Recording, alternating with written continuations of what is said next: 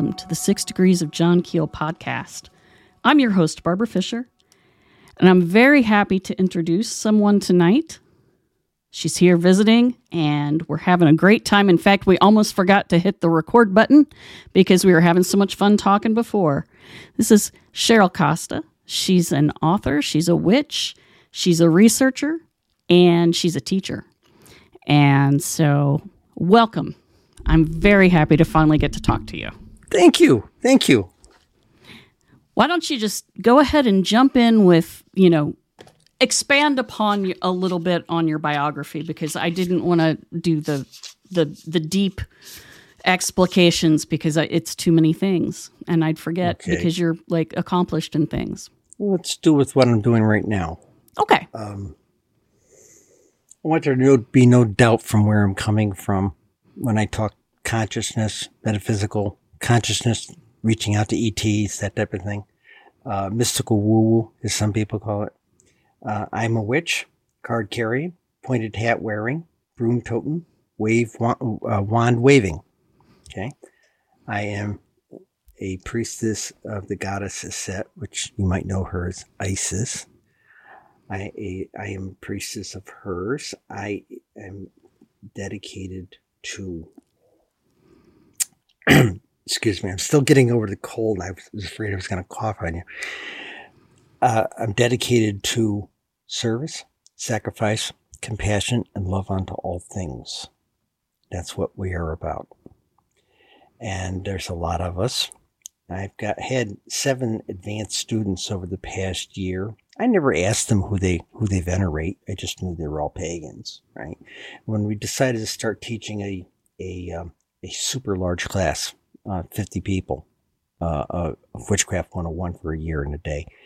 Um, I asked everybody what their, I was making badges. I was going to put our icons on of our goddess traditions, you know, and I figured I'd have a, you know, a couple Odin fans and things like that.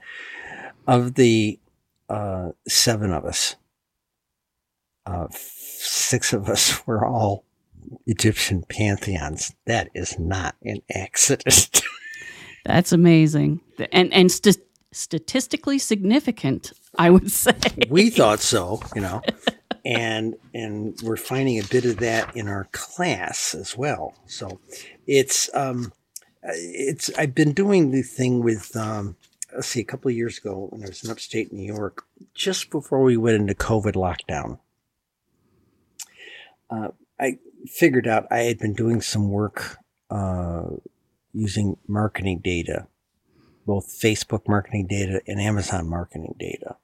And I determined there was upwards of uh, 8,700 to 9,000 pagans in the Onondaga County, upstate New York area, which is where I lived. And um, so I, I decided since nobody else was doing it, well, there was somebody else who did it, but she moved on. A lady by the name of Mary Hudson was the the first chaplain at Syracuse University, pagan chaplain. And because that was a Methodist school, there was a lot of hoo-ha about it, and they, they, the the old guard accepted it with gritted teeth. Yeah. Uh, when she retired, I applied for the position. I was informally interviewed at a Christmas party. I was formally interviewed and then formally interviewed by the director said, What can you do for us? I, sh- I wrote down on a piece of paper what I could do for them. He says, Let me talk to the stakeholders. Ultimately, he came back and he says, We're not going to backfill the position. This is a this is traditionally a method Methodist school, and we're not going to be encouraging pagan paths. So I just stopped dealing with them. So I went and went to I went to the Onondaga County Ministerial Association and when I showed up, I was wearing a black clergy shirt like everybody else, except I had a green collar, mm-hmm. bright iridescent green.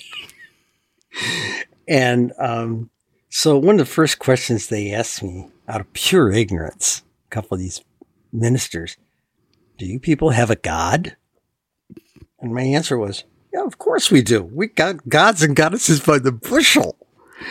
and, and, and they just sat there their eyes just kept getting bigger and bigger. And I explained to them like the Egyptians had like 1503, but uh, principally about 100, but uh, uh, main main gods, but they had about 1500. They, they had a god for everything and sometimes backups for those, you know. Um, the Greeks had, uh, I'm, I'm twisting papers, I'm using, reviewing my notes. The Greeks had 12 principal gods and goddesses with a pantheon of over 3,100 um, what they call attribute gods and goddesses. Uh, in Christian tradition, we might call them saints, or rather, they got the idea of saints from deities from our pantheons. But you know, hey, hey, we don't want to split a hair there. Yeah. Even the God, one God view with Allah is seen to have 99 attributes. A lot of people don't know that. Uh, Hinduism, they have their huge pantheon. Uh, they have 33 million deities. Some people say, how can they have 33 million deities? And the way I explain it, and the way it was explained to me, is think of Brahma as the core of the tree, the trunk of the tree.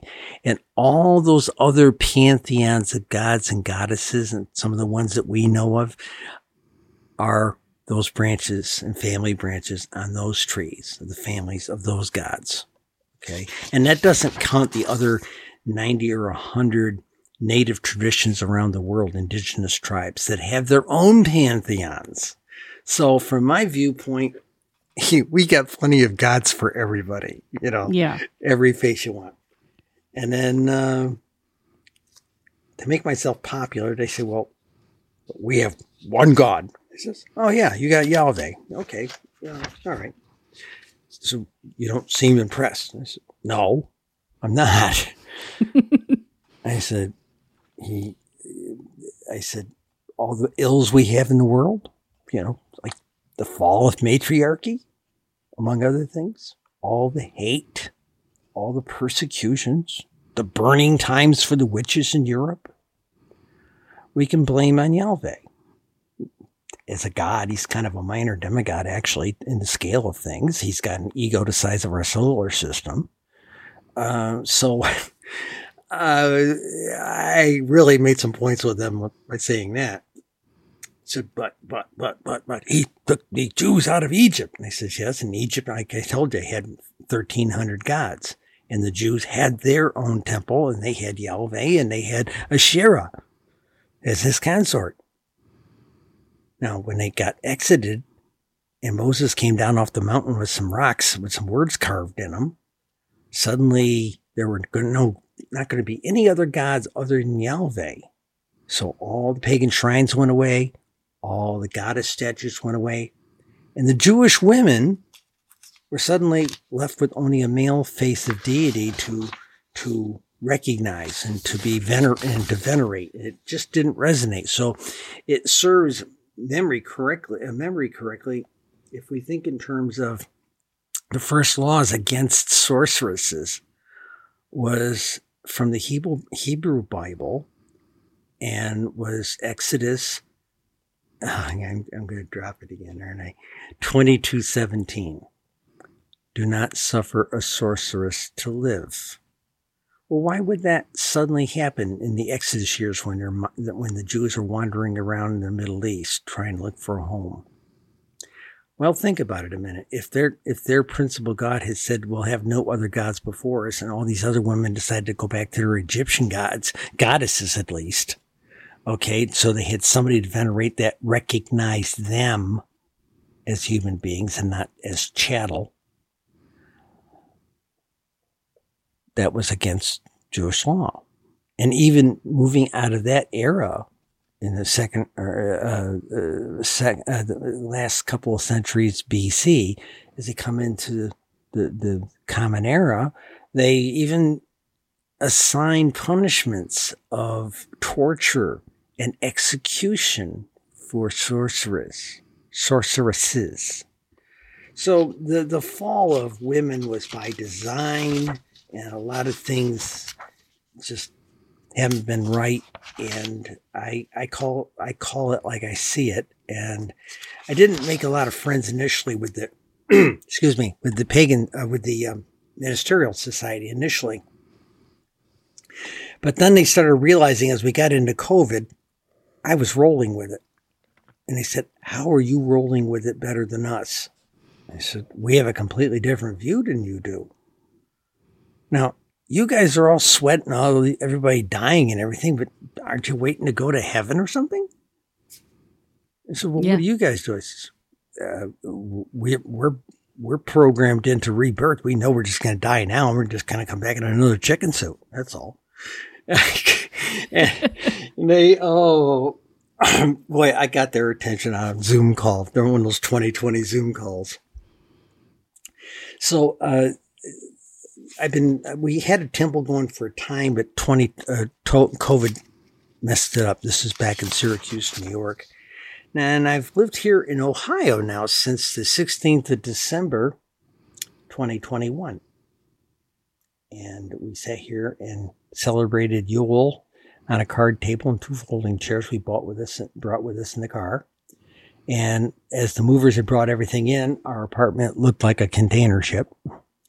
Um, because we packed a lot of our stuff in bankers boxes. So instead of a lot of big boxes, we had a lot of little boxes and they were stacked too deep from every wall in the place. You know? um, I used to produce a television program.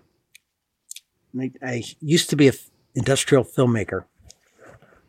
And as an industrial filmmaker, I did this for IBM for six, six years made industrial films. I made like 70 of them.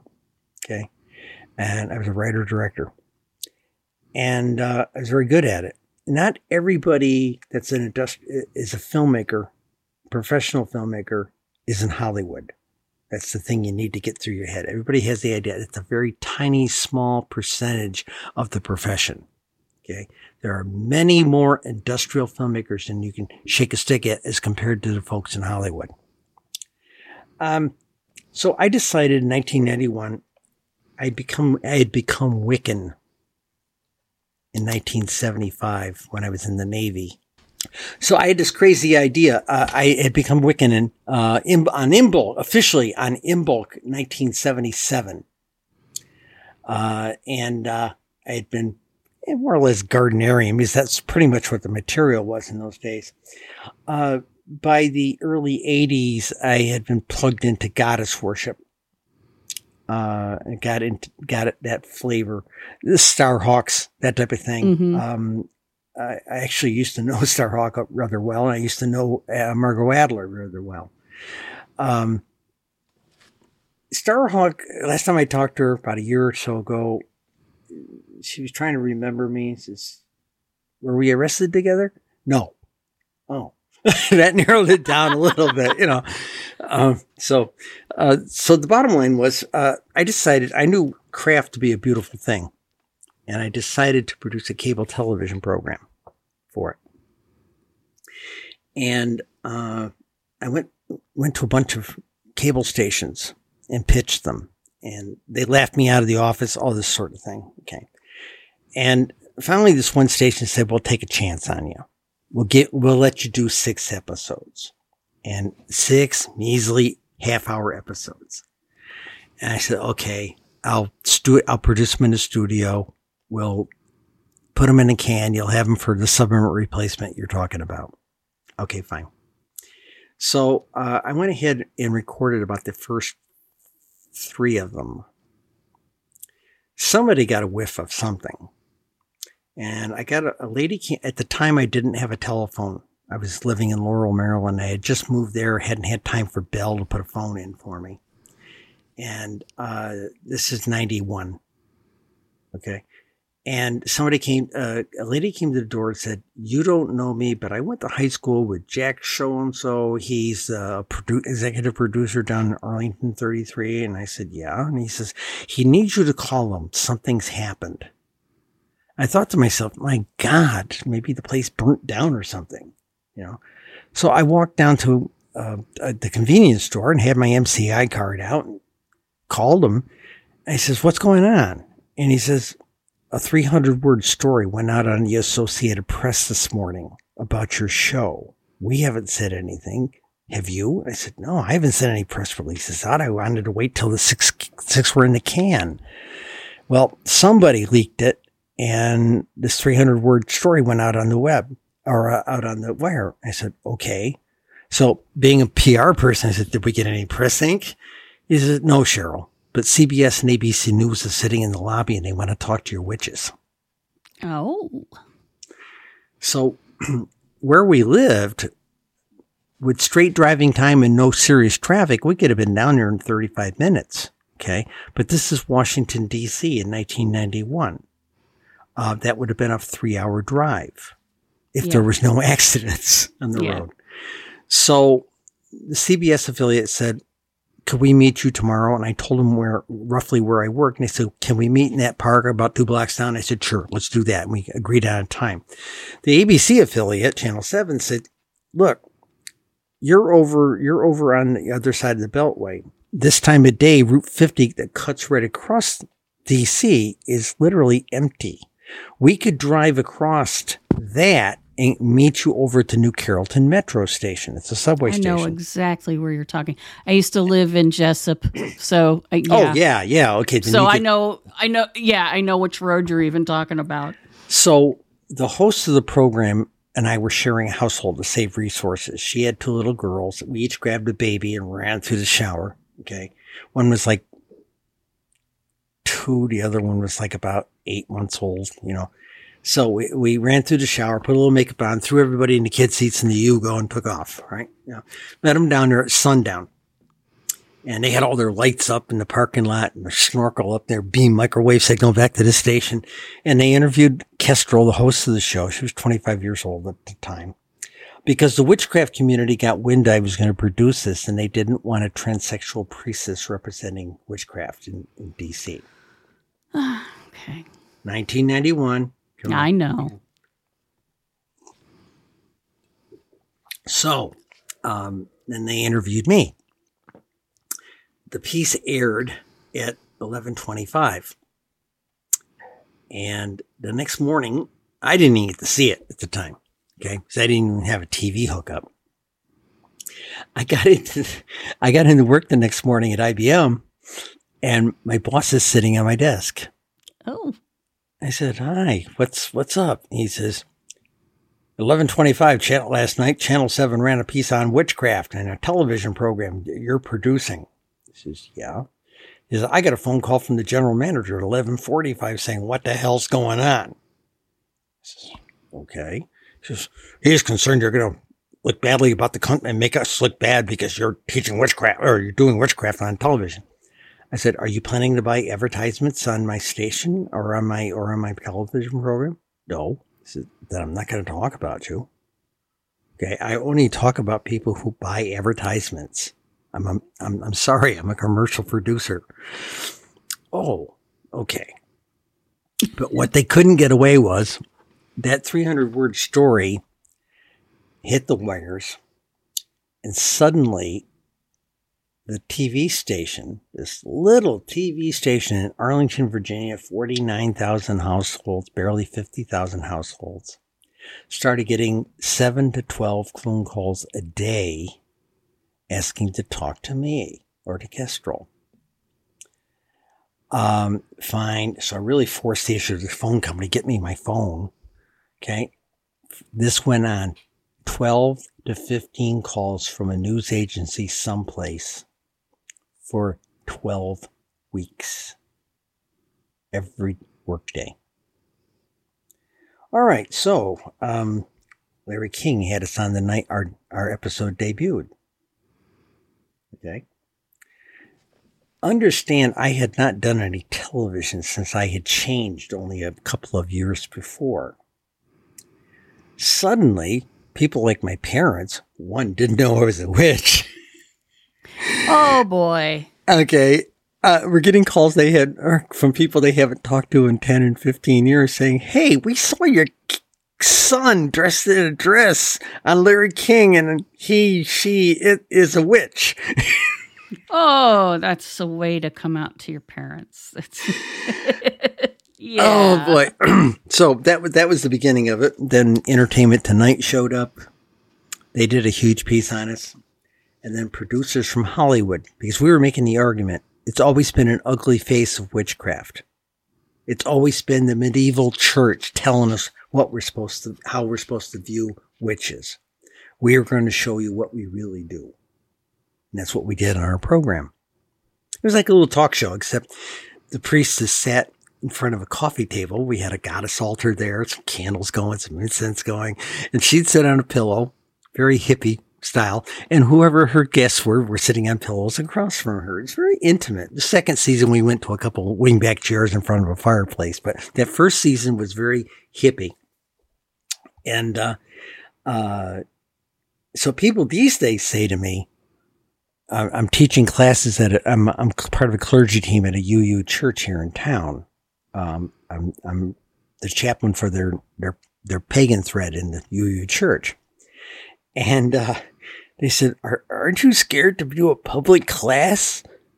I said, honey, I came out on the front metro, the front page of the metro section of the Washington Post on June 18th, 1991, baby. First sentence says, Cheryl Costa is a witch and a computer consultant and an industrial filmmaker for a Fortune 500 company. You know, that's how you come out of the closet. Yep. You just jump right out. And then we're on Larry King. We're on Entertainment Tonight. Um, Entertainment Tonight producers, they asked me on the show, well, we're going to do a, a, proper type of witchcraft show that doesn't paint all these ugly images. What would it look like? I said, ideally, kind of a cross between at the time 30 something with a big deal program. Mm-hmm. I said, kind of a cross between 30 something and Bewitched, except with a little less humor, a little bit more drama. Next thing you know, we got people talk coming from Hollywood to talk to us. And shortly thereafter, Buffy the Vampire Slayer has a witch of good repute in her entourage. And the people who produced Charmed talked to us and talked to a couple of other prominent witches. And Charmed came out very, very middle class, mm-hmm. very straight up. And only until recently, now that we've got a whole new generation of filmmakers that are digging back into the old, um, what do we want to call it? Uh, the old, um, he, he, he, he, I'm a witch, you know, that bull. Yeah, that. Yes. So that's come down to that. So bottom line, I'm trying to get to a page because I need this page to remember what I'm going to say. I'm old and I've been, I'm loaded with NyQuil, if that says anything to you. So um, I'm a little, I'm a little fried right now. Um, the bottom line on things, uh, when I show up in class, I'm usually wearing a black, black dress. I'll wear a, a traditional clergy cowl, you know, usually uh, uh, white. I wear white with rainbow stripes on it. And um, people say to me about this. Bear with me. Got the right one. Oh, people say, how come you wear, you got that black dress on and you wear rainbow stockings? I said, well, I work for a sky goddess. I work for the goddess of Aset and the goddess Nut, who is the sky goddess from ancient Egypt. And historically, sky goddesses wore rainbow colors, including the Buddhist dakinis. Mm-hmm. And um, that usually shuts them up because most of them don't know that level of history that I do. Um, so at this point, I've told you a lot of cool stuff. Ask me any question you want, short of what I did in the Navy, which I can't tell you, and my ATM pin. Otherwise, I'm an open book. All right. Well, you've written a, a book uh, about witchcraft, and your theory of magic, I think, is very important, especially today, because we are living in a in a world that is kind of gone off the rails and is going a, a little bit, a lot badly and your your theory of magic which is basically we can change reality do it every day. at will well that just tells me that we need to do that more often. You know we need to recognize this ability and use it for good because we have people using a lot of other abilities for the forces of not so good to All downright right. evil. Okay, let's go there for a minute. um, I get the question asked of me all the time. In fact, Larry King asked me this on June 6, 1991. He says, um, Do you guys do dark evil spells, put whammies on people? And I said, No, it's too much work. You know, and they're not worth that kind of effort if they're that bad a person. Okay. Yeah. That's my view on it. Okay. Um, but I come from the school that says send out good things. So, and then as I got in, I got in 1997, I got picked out of a crowd of 150 people. 38 year uh, at that point, I had been a Wicca priestess for 25 years, and uh, this Buddhist Lama we went to hear talk at a temple. Walked up to me, shook hands with me, wouldn't let go of my hand, got up into my face and said, "I know you." And holy, uh, holiness, I have not met, I have not known you in this lifetime. He says, of course not. Two, three, four times, past 400 years. And he looks at the gal next to me who's a pal of mine. I know you too. And he looks back at his aide and he says, these two, they hang out together lifetime after lifetime. Nice to see you again. And he toddles off and his aide leans into us as he plays it close to his chest. I've never only seen him do that one other time. I would go talk to him. So I did. And he asked me, he said, So what were you raised? I said, Well, I was raised Roman Catholic. Oh, still Roman Catholic? No, no, no, no. I've been running with the wicked shamans for the last 25 years. Oh, still doing the yogini stuff, huh? I said, I was a yogini? He says, Yeah, many times. He says, You good at the magic? I said, Yeah, I'm really good at it. He said, You think you learned it all in one lifetime? This started another thread in my life of running with the Buddhists, discovering who I was. Now, the general run of the mill Buddhist had no use for ma- magic, especially the Americans. Remember, they were all raised Catholics, Presbyterians, Baptists, Yeah. Jews, you know, they, they were all programmed the same way as everybody else. And they had all these bad ideas. I was the wicked old witch in the monastery when I became a Buddhist nun for seven years. Okay. The Lama didn't treat me that way, and neither did other Lamas who came to town. Okay. They would look at me and call me by my monk name from the early 19th century. They recognized me who I was, even being this weird looking trans, trans woman, right? and it, it has, in fact, one of them asked me about, about my transition. He says, You always were pretty radical for the way you taught people things, weren't you? You know, so, yeah, baby. Uh, so the deal is in Buddhist tradition, Buddha teaches be kind. You hear the Dalai Lama say it all the time. Dalai Lama is in the, what we call the reformed tradition of Tibetan Buddhism. There are four great traditions. There's Tibetan Orthodox and the conservative end. That's what I'm in. And then there's the Dalai Lama at the other end, which is very, very liberal, very reformed. Okay. And there's two traditions sort of in the middle, a little bit of each. Okay. And, um, uh, the tradition I was in, the Orthodox tradition, has not only ordinary Buddhist monks and nuns, but they also recognize when Padmasambhava came from India 1200 years ago, first people he taught Buddhist Dharma technology to, it's less a religion, more of a technology, and taught, taught, taught it to were the shamans of Tibet. They saw the reason of it and the logic of it and they embraced it. So Tibetan Orthodox Buddhism has always had two lineages. What we call the red lineage is the traditional uh, Buddhist monks and nuns with the buzz cuts and the orda- uh, the um, burgundy robes and the yellow burgundy and yellow robes. They also have the uh, Nakpon. Now I'm going to pronounce this for you.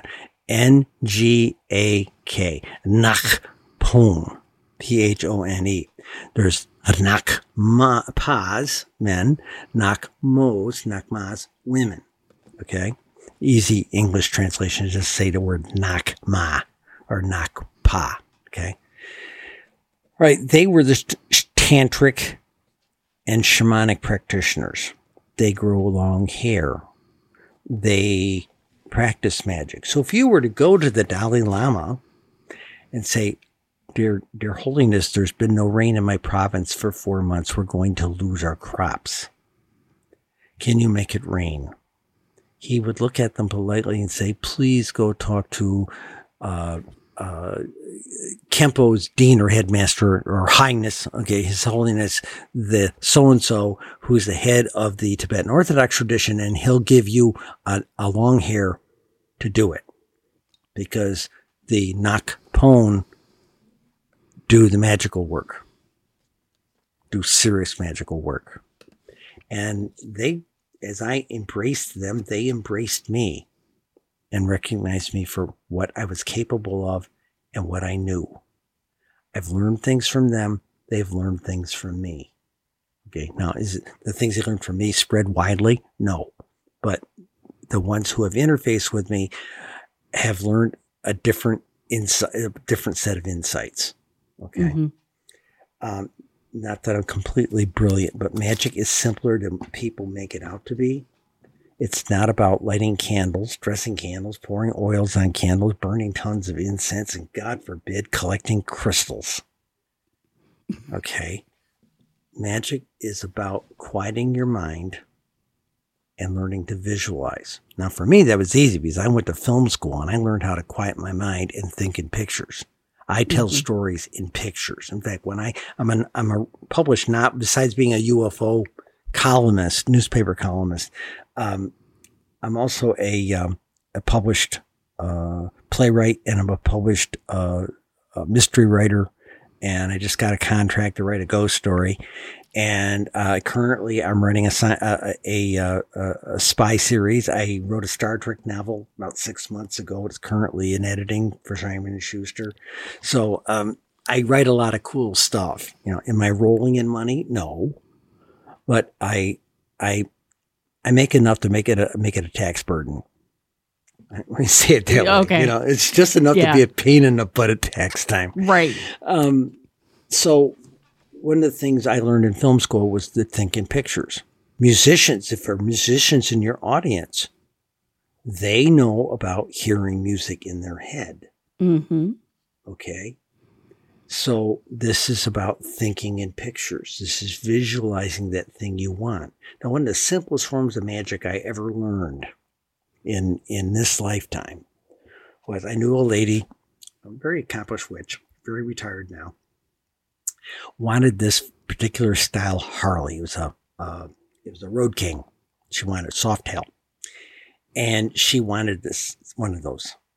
So she was cutting out every picture of that particular style Harley and she was pasting them every place she looked at. She had them on the kitchen cabinets. She had them on the microwave. She had them on the door across from the toilet in the bathroom. Mm-hmm. So any place where she was somewhat stopped and relaxed, there was the Road King. And she focused on it. Now, some people would say, "Oh, well, make a spell and make the money for the fifteen or eighteen, twenty thousand dollars it costs." You know, no.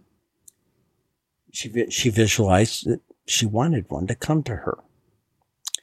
About a year later, remember, magic is not like a pizza. Order it and get it in twenty minutes or your money back. Okay, magic yeah, is no, not it like it. It's way. got its own time and season. Okay. Yeah. Uh, so about a year later, some guy died and willed it to her. His. It was in mint condition. Okay. It came to her. Mm-hmm. Okay? You've never heard of me, but I have produced 70 industrial films, which you'll never see. I produced over 70 episodes of that witchcraft television program there might be three or four copies up on the internet that survived. Videotape doesn't survive well. No, it um, doesn't. Um, and uh, there's about three or four episodes up there for Kestrel and Company. K, um, Kestrel, K E S Y T R L, not with the E. Okay. Uh, Kestrel and Company. And there might be three or four, maybe five episodes or partial episodes up okay, what was able to be recovered back in 2014 by some archivists. We had all 70 episodes. We had all 70 episodes. Um, but there was no funding back in the day to put it in a controlled archive where it would have been somewhat protected. Um, I produced a show very much like this one on KCOR in in in Las Vegas, midday show, not not in the middle of the night like most of these things are. I did it midday, two o'clock in the afternoon, three o'clock in the afternoon, and it's called Cosmic Connections, and we talk nothing but witchcraft. Those are around, and KCR may have them uh, on their uh, buried in their archive, but they're they're they're available. I had another talk radio. I, have had two other witchcraft talk radio programs. I had one in London, England, uh, at the end of, uh, it started in the beginning of 2022. It went about six months and then the producers and I had a kind of a tiff about it because I had guests and they wanted less guests and wanted more me talking about mechanics of the craft. And the problem was, was I, I work best when I'm talking with other people. Right. You know, and they wanted yeah. to take the other person out of the formula and it just didn't work for me. And I just, I just, yeah. uh, used the clause of our contract and got out of it. But, uh, what was cool was, you know, uh, a friend of mine I went to high school with, hadn't heard from him in 20 years. He was an attorney, corporate attorney. He called me up. He says, Hey, Cheryl, he says, are you living in London now? No, uh, no, I'm not. Why? He says, I saw your face on a poster at Women, uh, a big banner at Women, Wimbledon. I saw your face on a couple of big billboards out on one of the highways. You're doing a talk show over there? I said, well, I do it from my living room in Ohio over fiber, but yeah, I do one over in England. Yeah. You know, uh, but I says, Hey, you got to love the internet. You know, you can, you can fly a thing from halfway around the world. So, um, I've done all these things. I've published 53 books on U, uh, UFOs and I'm a statistic expert. I don't tell stories, but I wrote a seven year newspaper column, weekly newspaper column about nothing but UFOs from 2013 to 2019. Seven years almost exactly. Now, people say to me all the time, they say, Oh, Cheryl, writing a newspaper column, that must be fun. I said, Yeah, it's fun, but it's an 800 word term paper every Thursday.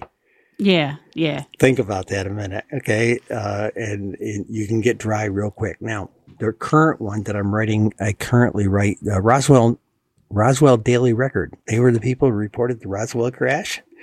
Um, yep. They hired me a couple months ago, and I'm seven articles ahead with them, so I don't have to worry about coming crashing up on Tuesday afternoon, wondering what what I'm going to give them on Wednesday. Okay, uh, yeah, I, I, you don't have to you I'm a better writer than I was then. I'm, I'm how many I'm column a, inches? uh, but I, I write, the, I, I, I write ahead. Mm. I tend to write about five articles. I've got a big poster right here next to my desk, a big, one of those big pads, you know, you buy that people scribble on. Looks like a big post-it note type of thing. And I've got a year's worth of article one-liners, what they, what they were about written and I'm just picking them off one. I'm just putting a marker through everyone as I write them. Uh, I'll write about five at a time and send them to them. I try to keep up about a month ahead. They say the thing's been going great guns, so I'm very happy with that. Like I said, you probably, I've got 12 published plays that have been produced internationally. You've never heard of me. Okay. Okay. So this is the thing. People say, well, in magic, you know, if you, if you're so good with magic, why aren't you rich and famous? No, I'm like poor and infamous. But, uh, the bottom line is I've done a lot and magic has fueled a great deal. One, you have to learn to quiet your mind. You have to learn to put the phone on airplane mode and not let, and let it buzz for a certain period of time every day. You have to learn to meditate a little bit. Not a guided meditation, no guided meditation music. You have to just learn to sit on a little stool or go sit on the toilet and be quiet with your thoughts for three to five minutes. People say, well, that can't be that hard. The monks do it. And I said, yeah, but they learned when they were seven. Yeah. Americans have been taught you can't walk into a restaurant anymore and not have 12 big screens blaring something at you. Right now, I can't even go into a restaurant because all the screens are blaring the war in Israel with Hamas and back and forth and everything. And I'm a combat veteran and that always puts me in every time I end up at a deal like I go into a restaurant and they got something like that going, a diner or something. I'm a mess afterwards. Yeah. Okay. Um, the V, I talk with the VA shrinks about twice a month. Okay, I'm being treated for a 50 year old case of PTSD. Now, what did I do in the service? I served in Vietnam on the ground. I climbed telephone poles. People shoot at you on those things. Well, yeah, because you're kind of like visible up against the sky and, And we had and up near the trees. Who, we had a base commander who was an idiot and said, This base is as safe as a stateside base. We want everybody to follow stateside protocols, which meant I had to wear a yellow safety jacket up on the pole. No. no, sir. No, no, no, no. You Good have Lord. it. I still have nightmares about that sometimes. Uh, not often, every once in a while. Oh my those. God. um uh, got got we got the hose shot off our bucket truck. I was up there working on a cable, and uh, a round came out of nowhere, broke the hydraulic cable, and boy, it was a fast it was a fast trip to the ground with oil spreading everywhere. You know, um, okay, th- that was two years in that was uh, two years in the Air Force in Vietnam. Later, I served in the Navy. I was an electronics specialist of a specific sort. I gathered electronic intelligence, DC to freaking light. I can't tell you how. I can't tell you with what, and I can't tell you how we did uh, how we did our jobs. But it was manual in those days. These da- we were the computers those days. After about 1982, computers were doing it. Right.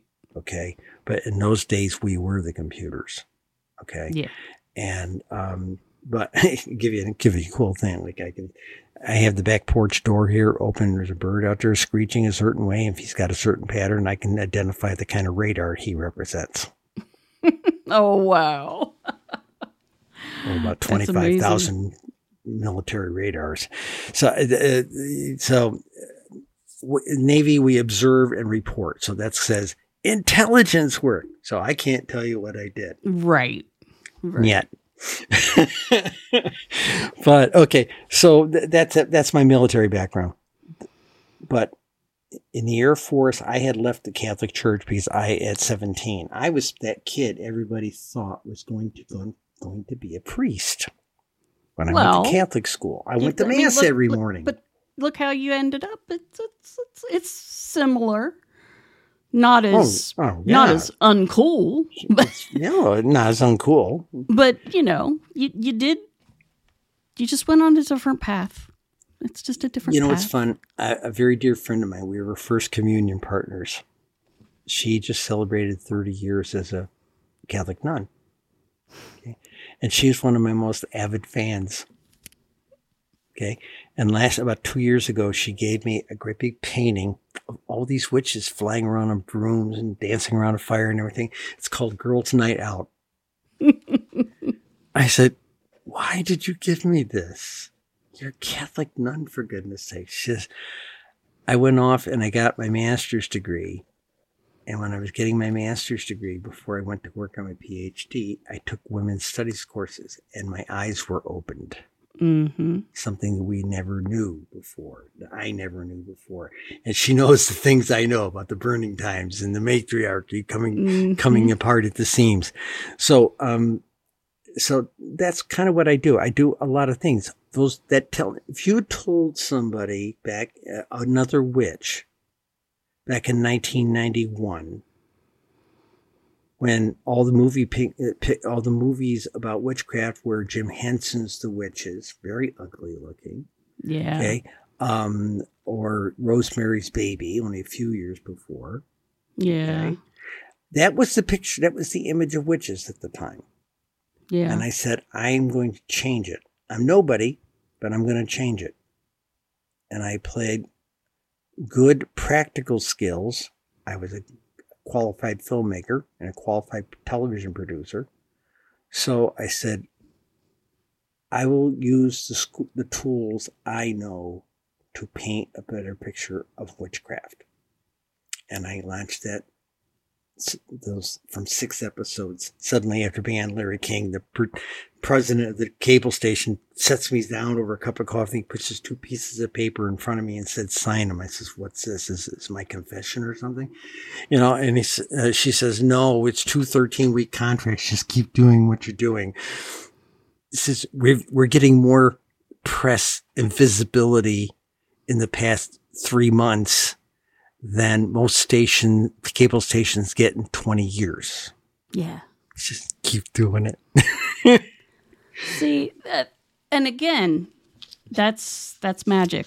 That's That's magic. changing the world through visualization. take your take but take the money you, you, yeah you might have to have money in it but the thing was this wasn't about cheryl becoming rich and famous this was i had an objective Mhm. give me help me with the resources magic okay Yeah. visualize it make it happen visualize it every day make it happen i started visualizing the project in 85 when i was reading spiral dance and I started visualizing every day. I started visualizing. I'd read another chapter. I started visualizing and imagining what a show. Uh, in fact, I did a documentary in 2014. I was finishing up a 40 year old bachelor's degree. And yeah, I did all of that other cool stuff. I didn't have a college, college degree, by the way. Um, so funny how that worked out, huh? I now have a master's degree and they want me to teach classes in, in they want me to teach. My old professor and I had a cup of coffee last two weeks ago, and they want me to teach adjunct and remotely. They want me to teach a class in creative writing. And the uh, my English teachers in high school voted me le- wrote in my yearbook least likely ever to pick up a pencil again. I did not have a gift for that. I did have a gift gift for telling tall tales. The, the Catholic nuns knew that. They made, write, made me write on the board 500 times, I will not tell tall tales anymore. So I went into a profession where it was okay to do that. so the deal is you can do anything with magic and you shouldn't be doing it for your benefit. You shouldn't be doing it for bad things.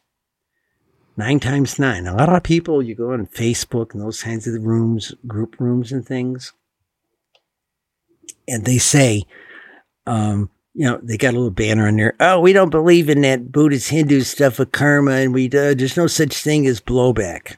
Mm, mm-mm. But they're usually the first people to complain how rotten their life is, and why things keep falling down around them. You know, um, in Buddhism, I learned a technique called raising the great bodhicitta. Okay, which is a practice of what they call raising the great abundance or the great joy. Okay. So first, if you accept that there is blowback, both good and bad, so why would you ever want to throw a bad spell on you as somebody if it was going to come back nine times nine on you for that bad spell? Yeah. It's 81 times worse? Nah. Okay, so what if I throw a really good spell? Uh, that blowback is nice. Now, Mhm. the practice I do, and I teach my students, make the offering every day. I ma- make your normal daily offering, but make that offering. I make this offering for all beings, everywhere, every when. May they enjoy great abundance. May they enjoy great health, great love, and great joy. The blowback is amazing. yeah. Think yeah. about that. Think about that. I've had many a witch say, You have a wonderful life. What is your secret? I said, Send out good things. Good things come back in abundance. Send out bad things. Duck. Yeah. Yeah. I I can't argue with that at all. Because well, I've done both. Okay. We've all And- made that mistake. Yeah. I Yeah. lear- look, every witch has to screw up something. At least once, maybe 5 times, 6 times. But I was capable of learning from it. Yeah, that's what you have to do. You have to be willing to shut up and look at what you did and say, "Oh, maybe I don't." Oh yeah, I screwed that time." up. I screwed that it's right up. arrogance that will get you. Yeah. What I what I learned to do though when someone was casting ugliness at me is I just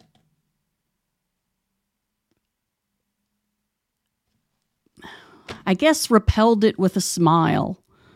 Just that's not mine. Not mine. This is not for us. This is not. Don't don't settle here. Just go back out. Go out. Be changed. This You sort know. of came up in my class last Saturday. Um, I had to step down the hall. I had kind of an emergency, kind of hand holding counseling call I had to deal with. So I let my uh, my TAs run a kind of a panel. And when I came back in, there were people asking for protection spells. Okay, the simplest thing is that you know if you what if you got to ward your space, you know, uh, go out there and buy the big thing a kosher, kosher salt and pour it a circle the around your bed or something like that. Yeah, right? do the Okay. thing. But but people were asking not so much protection spells; they were asking for hostility. Uh, uh, uh, uh, what's the word when you uh, you're being attacked? Uh, retaliation. They were asking for retaliation magic. Okay. And I said, they said, Cheryl, what do you do? I said, I've been wrapping myself in protect. Think Star Trek. Think shields. I've been Mhm. wrapping myself in protective spells for year after year Yes. after year. Okay, I do it at least once a year. I'll do a meditation where I just kind of recharge the shields, so to speak. Okay, Yep. and the the mindset behind it. is, Well, what? Don't you want to throw something back? No, I don't. I don't believe in negative magic. So if I'm doing, if I'm putting these shields up, I'm not going to make them barbed wire. I'm not going to make them razor wire shields. Well, that'll no, I you put I put no attack magic into my my defenses. Yeah. I just make it solid. And but a lot of people, our whole culture is addicted to war, and uh, the most popular movies out there are war movies. Okay, warrior movies with you know it doesn't matter whether it's swords or tanks or atom bombs or phasers. It's always somebody with a weapon. Yep. Okay, and I have walked away from more fights with a simple stare down where they realized I was telling them no at a very fundamental level. Yes, I've had this crap beat out of me a couple of times. Okay. I had somebody try to beat the hell out of me one, one day a few years ago. My uh, person was about ready to try and come over and take me apart. My spouse simply looked at him. She's a combat veteran. You certainly do not want to do this. If she comes after you, you you're going to have a, a cobra in your hands. Okay. I had to make peace when I came home from Vietnam. It took me until I got into a monastery. I got out of Vietnam in 72. It wasn't till 2002 in a monastery was I able to make peace with the ones that I destroyed. And I have ve- I have very deep anger and disapproval of our government for taking someone like me who at that time had been a good Catholic boy and taking me over someplace and teaching me to kill people. Okay? I'm a very gentle soul these days. I have made peace with a lot of bad things. And you have to do that if you're going to be a good witch. You have to make peace with all those bad things, all those bad things that people did to you in school, things your brother and sister did to you, your aunts and uncles, your stepmom, whatever, your parents. I'm estranged from my parents. They handled my gender change. They rolled with it. They found out I was a witch. I was about to say it was the witch thing, right? I am so banished. I am so disowned. It is ridiculous. I mean, it, it, it dis, banished and disowned on paper. Okay. Yeah. Cannot get, I cannot have a meeting with them. I can still, eh, I can sometimes call my mother up if she likes UFO stories. Every now and then I'll simply call her up. I might get, got a quick, U- I got to say it in the first line. Got a quick UFO story for you. Shoot. So give her the UFO story. Wow. That's cool. Bye.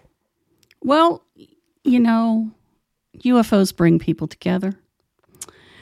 I Yeah. guess. Yeah, I don't Yeah. disagree with that. You can't. Before I started writing my first column back in 2013, I didn't know how popular it was. I suspected it was. So I went to my favorite diner, sat at the bar of the diner, and I told the lady that was waiting on me who knew me, I said, I'm going to start talking loud about UFOs. And if people start whispering to you, tell them I'm an expert. And this is before I was really an expert, you know. and and I did. She did. I started talking loud to the truck driver next to me because I knew he'd probably seen stuff out on the highway. Oh yeah. Oh yeah, Night he did. over- Oh yeah, yeah. big Oh, yeah. time. You know. Next thing you know, I got people toddling up to me from the booths. My uncle was abducted. My daughter was uh, saw one. You know, the, at the Girl Scout camp, and it Yep. just it was one. I could have walked out of there with six months worth of stories for my newspaper column, and I hadn't even gotten it yet. Yeah, that's that's absolutely the way it works. When I got the column, I got turned down from six newspapers. I went and pitched. They laughed me out of the office, escorted me to the door by security out of the office, chased me out of the office, you know, everything. Nobody wanted to talk to me. I got a phone call from a little weekly to say, come on over, let's talk. We hear you're out pitching. So I went in to talk to the guy. The guy's name is uh, Larry Dietrich. He's passed now. And uh, passed during COVID. And uh, we talked for about 20 minutes over a cup of tea in his office. And turns out we were about the same age and we he had read all the same books I had in high school and early like college and in the military, that kind of thing. And at the end of about 20 minutes discussing some of the old writers, you know, uh, the, the, the John Keels, the, um, the, uh, uh, Keyhoe, Ke- the Keyhoe, Lorenzens. um, uh, all those guys. Okay. Yeah. Uh, Mark, uh, uh, oh, Mark, uh, no, Bob, Ed- Bob Edwards. No, John Edwards. uh, John, John Edwards, Frank Edwards, Frank Edwards. Yeah. All That's those it. guys. Yeah. Yeah, And so he looked at me and says, I'm the editor in chief. I can't write that, but you can. I'll try you out for a month. And he had this Dread Pirate Robert sound. I'll try you out for a month, you know. I'll surely kill you in the morning. Well, he calls me up four weeks later. I gave him four or five articles I'd already pre-written. I said, make sure you edit them, you know, and he called me up about four weeks later. He says, get over here. We got to talk. And he had that, that pirate Robert sound. So they got the parking lot torn up. I can't find a place to park. I'm 10 minutes late to the meeting. I come into the meeting. All the columnists from the paper, it's a weekly, all around this big conference table. And he's talking to him about something. And I open up the door and he stops. He looks at me. He says, there's our rock star. I said, what are you talking about? He says, you've been here less than a month. You're pulling more online page views than all of them combined. So when the first line of, round of ra- layoffs came about six months later, I was not on that list. Oh, yeah. I was keep I was keeping the online edition alive. yeah. And uh, so it went on from there. And uh, six months later, the digital editor, who was my interface, I was always a freelance. I was never actually on salary. I, I was paid Right. as a freelance. And the um, digital editor calls me up and says, Hey, you're pulling a national audience.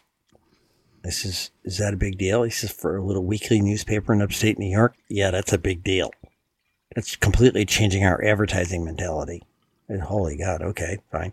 Just keep doing it get up to the Christmas party, the publisher and the digital editor get up there and say, Our one columnist who's pulling an international audience, the, wacky, cracky UFO writer. So the place went nuts. Okay. And then we got an article done. Linda and I published that book, first book on UFO statistics, UFO sightings desk reference 2001 to 2015. New York Times does a story on us. I saw that. Ralph. Ralph, Ralph Blumenthal. Yeah. Blumenthal, yeah. And he actually jumped on a train, came up and stayed in one of the, the uh, loft hotel type things and uh, spent two days with us. First thing he said, I'm here to make sure my editor, satisfy my editors that you're not living in your mother's cellar or attic. and, and we had, we had a big old um, Victorian house. So at the time, and so he came in,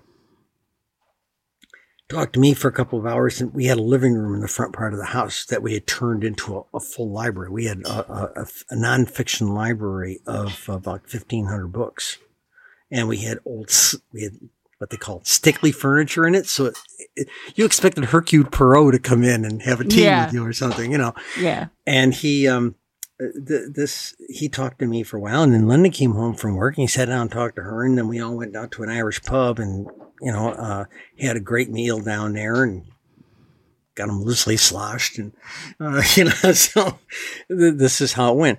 The, the paper, the story came out on the electronic edition on the 24th of April. In fact, if you want to read it, it is called People Are Seeing UFOs Everywhere, and this book proves it. Not a bad title if you're trying to sell No, it's a really good title. And um, really good. that came out on the electronic edition on the 24th. The newspaper version came out on the 25th. My phone started ringing at 8:30 in the morning. First call was from the Times of London. They interviewed me for about 45, 50 minutes. And it, was one phone call after another thereafter all day. I didn't find out till the next day that the phones were ringing off the hook at the newspaper. Okay.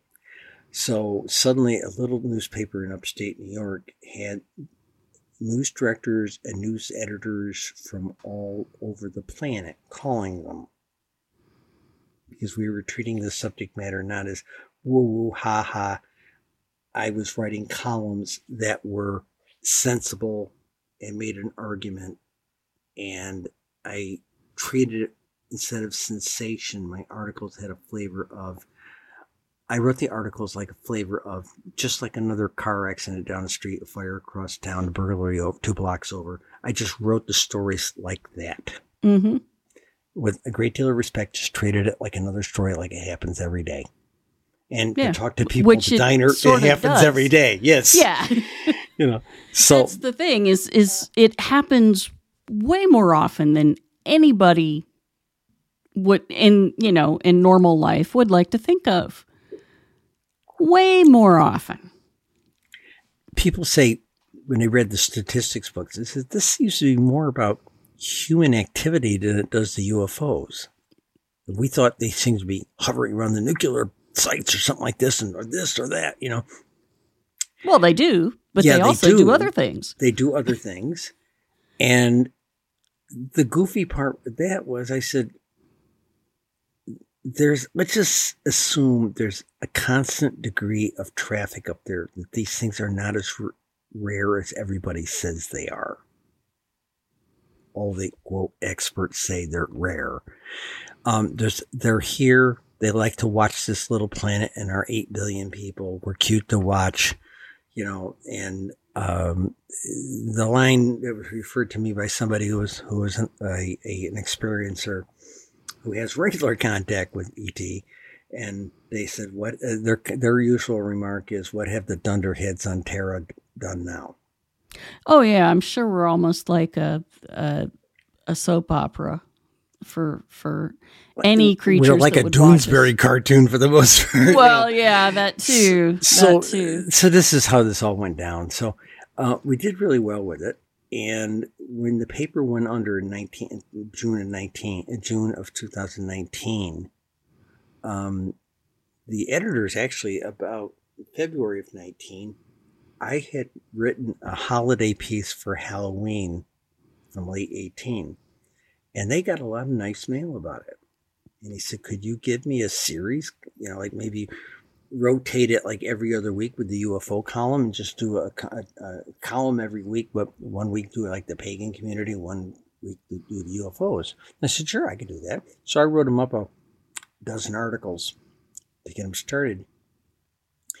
And the digital editor called me up. She was a new, a new editor for me. And she called me up and said, boy, he's really excited. He Can't wait to launch this. This is going to be great stuff. And I said, okay, good. And then they called me up and says, the paper's going under. Your last article will be the last art, the last edition that we're doing. You know, I the 26th of June, 2019. And they closed up. Um, and it was always one of those free papers, so to speak. So they completely lived on advertising. Yeah, we The- we had the- a local paper The that web did that. hurt that a lot, and they tried to do the subscription thing, and people were too slow to respond, and it just yeah, it was too little, too late. yeah. and um, a 50 year old paper went under. Okay. And so I tried to get other papers to pick me up, and I tried for four years rather regularly.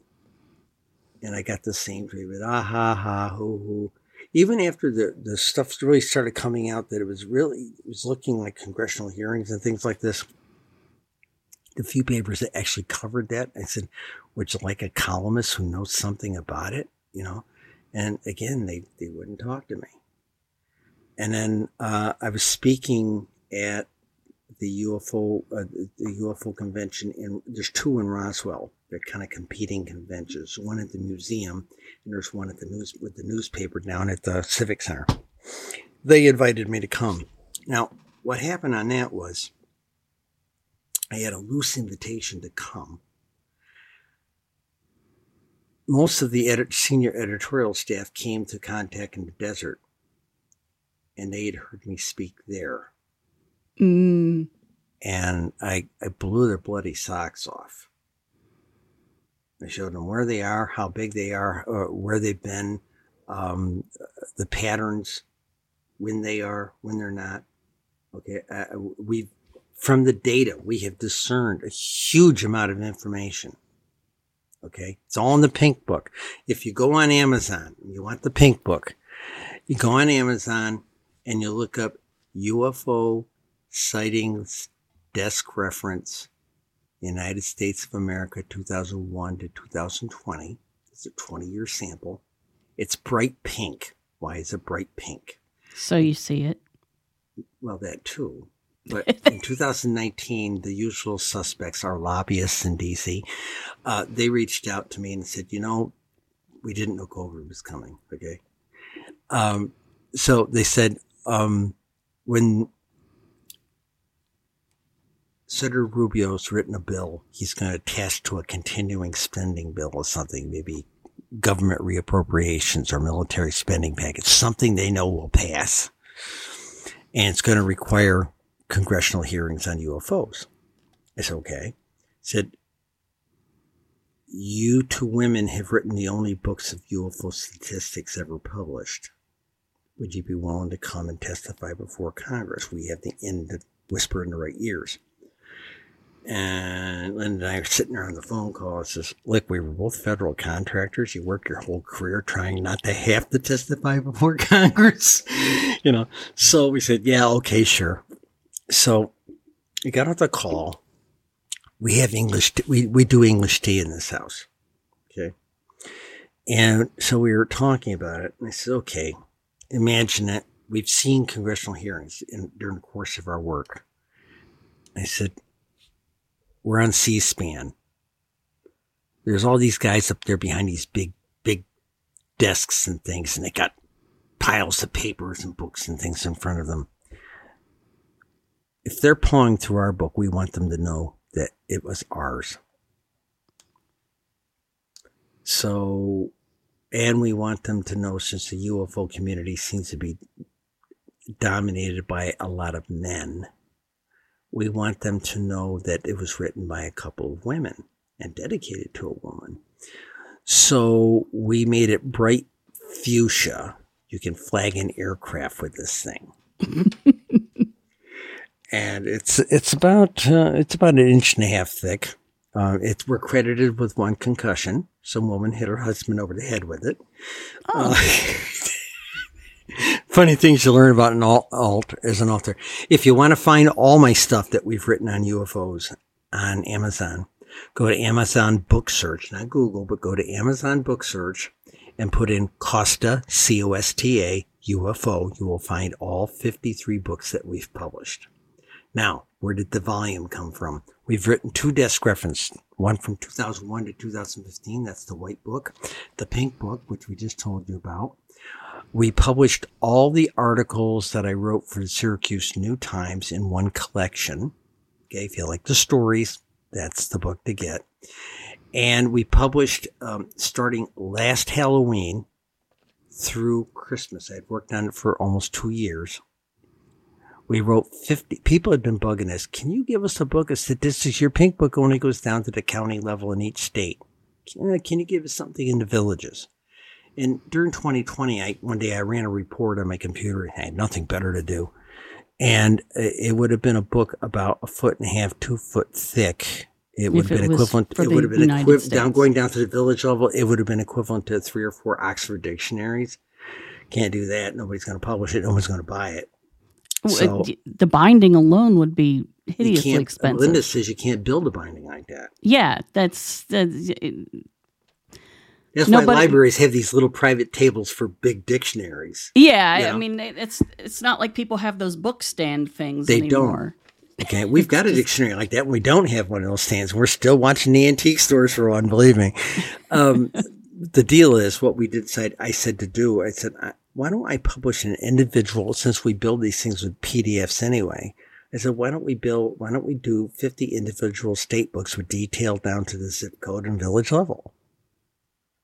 And Linda looked at me and said, You're crazy. So you've known I'm crazy since you married me. Oh, I was about. I am a crazy yogi. I'm a crazy witch. For goodness sakes, here, you know. I said I can do it, and she we she kept getting up in front of audiences. and says, "I don't think she can pull this off." so I finally came to her with a final format for the book. And she says that might work. And I said, "Yeah, would you like to see the manuscripts?" already done, I'd already done them.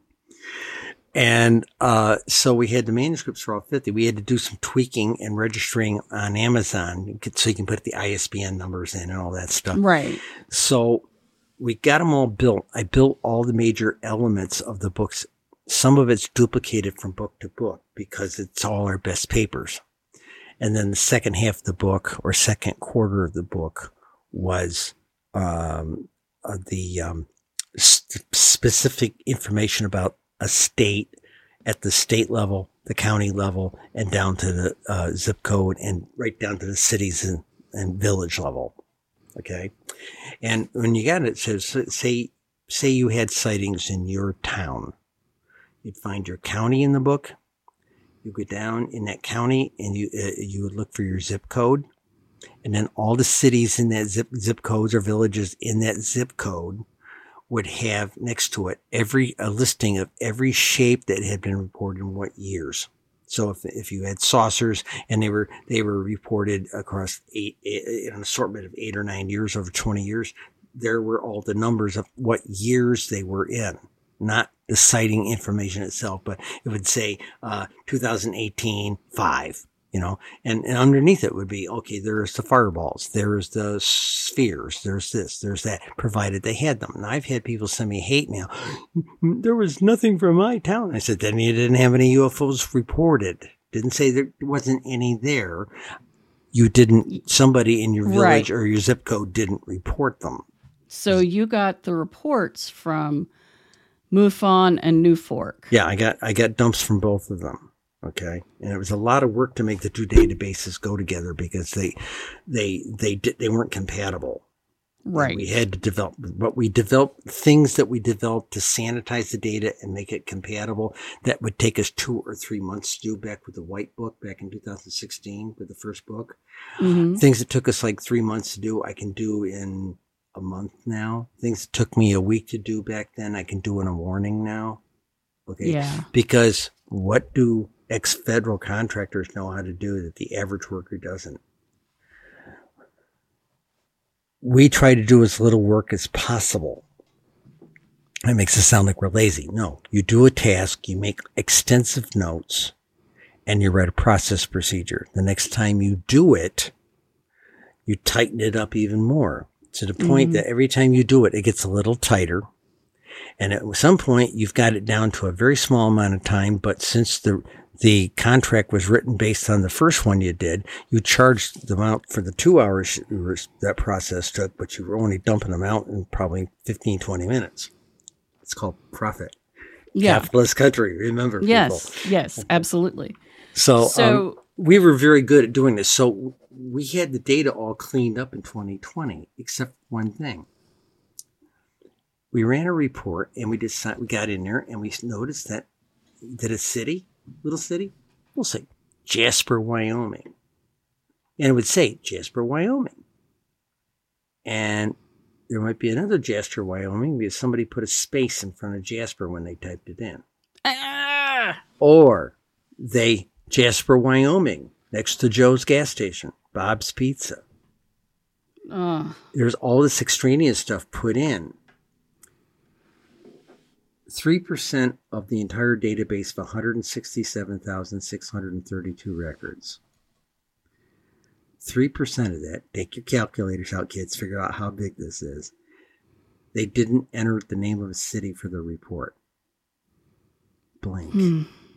7% entered the city, but either didn't spell it right, used variable case writing to write it, you know, capitals and little letters mixed, or just all capital letters or something. Old people tend to do that. Uh, and, um, or they wrote something in, like I just told you, they wrote in uh, uh, Jasper, Wyoming, next to Joe's gas station. Right. Okay. Um, so we couldn't clean that up easily. So it was 2020. We were in lockdown. We had no place better to go, nothing better to do. So it was like I suddenly came out of retirement and I sat down and put in a seven hour day, five days a week. Total eight, uh, let's see, started the second week of August, ended this, no, first week of August, ended the second week of January 2021. I logged 850 hours. That's another thing federal contractors do is log your time. Okay. Mm-hmm. So we logged 850 hours doing it. But while we were doing it, cleaning that up, we added like lat longitude, we added like zip code, that kind of thing. Cleaned up the county data from the previous book's database because some of it was wrong. Um, uh, it, it, it was a very delicate thing to fix. Okay. Mm-hmm. And uh, so we fixed it all. And it was an 850 hour effort just to do that one task. It was about three to five. There's no spell check to do this, believe me. No, no. The- yeah. We had to write, we had to work on as little as 500 lines a day to as much as, if I was in a good mood, maybe 12 or 1500 lines. But it, it was, we took the database and brought it down into a spreadsheet to work with it in that environment. Okay. It was grueling. It was like going back to work at Lockheed eight hours Yeah. a day, 40 hours a week. Okay. But when we got done, we had a pretty pristine setup. So I started building the reports for every single state. And we stole the high level county and state data from the pink book since we had already done it for every, Right. state You did it county. once, so So we just why do it again? why do it again? And it was the same number of sightings anyway. We didn't add anything. Right. So uh, we were able to minimize our costs of overhead and labor that way. And um, and the percentages of variances for any one state only changed by less than 10 plus or minus five kind of thing. It was not very much. So we wrote a, even wrote a little disclaimer and said to save money, we did this. Okay. And nobody's argued about that. So I built all these things and I came to Linda and I said, I would like to launch the first one. We'll do Ohio first since we live there. Ohio, and the names of the books are all the same. We kind of tied into the um, uh, Fantastic Beasts and where to find them. UFOs in Ohio and where to find them, UFOs in Texas and where to find them, UFOs in California and where to find them. They're all named the same thing except to the name of the state. So we launched Ohio first, tightened up our process, launched Michigan second. Why did we launch Michigan second? Because it's next door. No, it's because we were hoping to have the book out in time for a Michigan conference. We wanted to take it to a Ah, conference. okay. Okay. That makes sense. But uh, we we put that up, and then the the third installment a week later, we did five books. We tightened up the process to the point where Linda would go on. I gave her the titles. She plugged them into the Amazon publishing system. That would give her the uh, we had a standard stock write up for you know the the, uh, the authors, all the stuff you got, all the yeah, all writing the stuff, all the you know. business end of stuff. So to- she had a yeah. template for that. All she had to do was cut and paste that in, and it would generate a an ISBN. She'd write it down for me, and she'd hand me back these. I'd go back into the PDF that had the front versal material. That's the only thing I had to change. Make the corrections there from the from the template we had, Mhm. and then just put them all into one PDF. Merge them all into one PDF. Adobe Acrobat made this possible. Okay yeah, put them all in there. We published five the next week. Now, remember, I started on Halloween. This was a magical effort as well. Okay. So we published five a week for the next few weeks, got to about the last 20 books. I looked at Linda and said, The process is tight enough now. I will give you 10 next week. See if you can do it. She did. And then we did 10 more and we were done. And we were done just before winter solstice. We did the entire thing in one magical period. That's magic in industry. Yeah, that is amazing. Did you do any? Um, uh, what kind of computer did analysis did you do? Did you use anything like machine learning or any of that kind of? The, the way we collated the data, Yeah, truth be told, we did most of it between a database program, uh, a simple Microsoft data program called Access and Excel. Okay, Remember, I'm an old school intelligence analyst. I was the computer. I did Yeah. the analysis. I'm a So- trained analyst. So uh, a friend of mine is uh, The- a the- uh, your tax dollars paid for those books in a sense by giving me those skills. but I think it was worth it. Yeah. Um, so I have a a friend who is a contractor, works for a, a contractor out in Dayton, and he built a database out of Albert Rosales' humanoids uh, books, books of humanoid sightings Mm-hmm, mm-hmm. that's like you know because i read them and i'm like That's a these very are really specialized area. And i'm like this is really interesting but there's no way i can collate it really well. And you know so i'm an old school journalist so i started flagging with post-its and had a map with some pins and something and then i was like you goof ass. This, we have computers. The, the computers this is what they're good at. So i said to morgana i said do we know anybody who can do that? And she said oh yeah chris can. And i'm like what? I thought he was a historian. She's like no he's he's an astrophysicist and a and a computer scientist for uh, you know somebody who contracts for the government not for the government directly but yeah. And i said oh invite him to dinner please. So that's that's how I talked him into this crazy project, which we're still working on. But because he works as a contractor for a government To agency, To your, question, though, uh, at Contact in the Desert, I had at least three people who were not just Joe Teenager plays with uh, um, uh, AI chat, you know, yeah, um, several uh, laboratory types that ask if we'd be willing to let them let the AI take a shot at the scale of the database. right, And and they would be doing it at a level that wouldn't be at the level where there was as much visibility and oversight. They would be doing it like a, a research firm that has access to the system. right, Okay, it's more private. And none of them can convince us that our names would still be with it. mm, that's not cool. And Linda and I just just just absolutely love the patriarchy, as you know. yes, it's wonderful, isn't it? Oh yes, it- It's our favorite. It's our favorite, yes.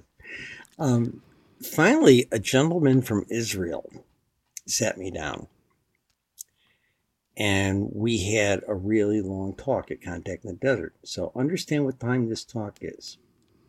I had just given a, I had just been on a stage with, um, oh jeepers, we everybody there you'd know. We had Nick Pope up there. We had um, uh, uh, Linda Moulton Howe up there. Uh, we had the guy that ran for Congress on the UFO ticket. We had Steve Bassett was the moderator. Uh, three other people who you would know in a minute if you saw them. And I was sitting down on the far end of this panel of eight people. Okay.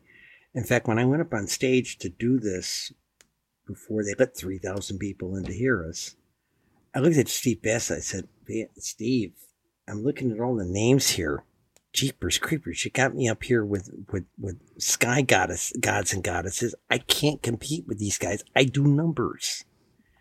It's just you've got insight that all of them they're all involved in politics. You've got the numbers in your head. You know how things work. You'll see openings. Trust me.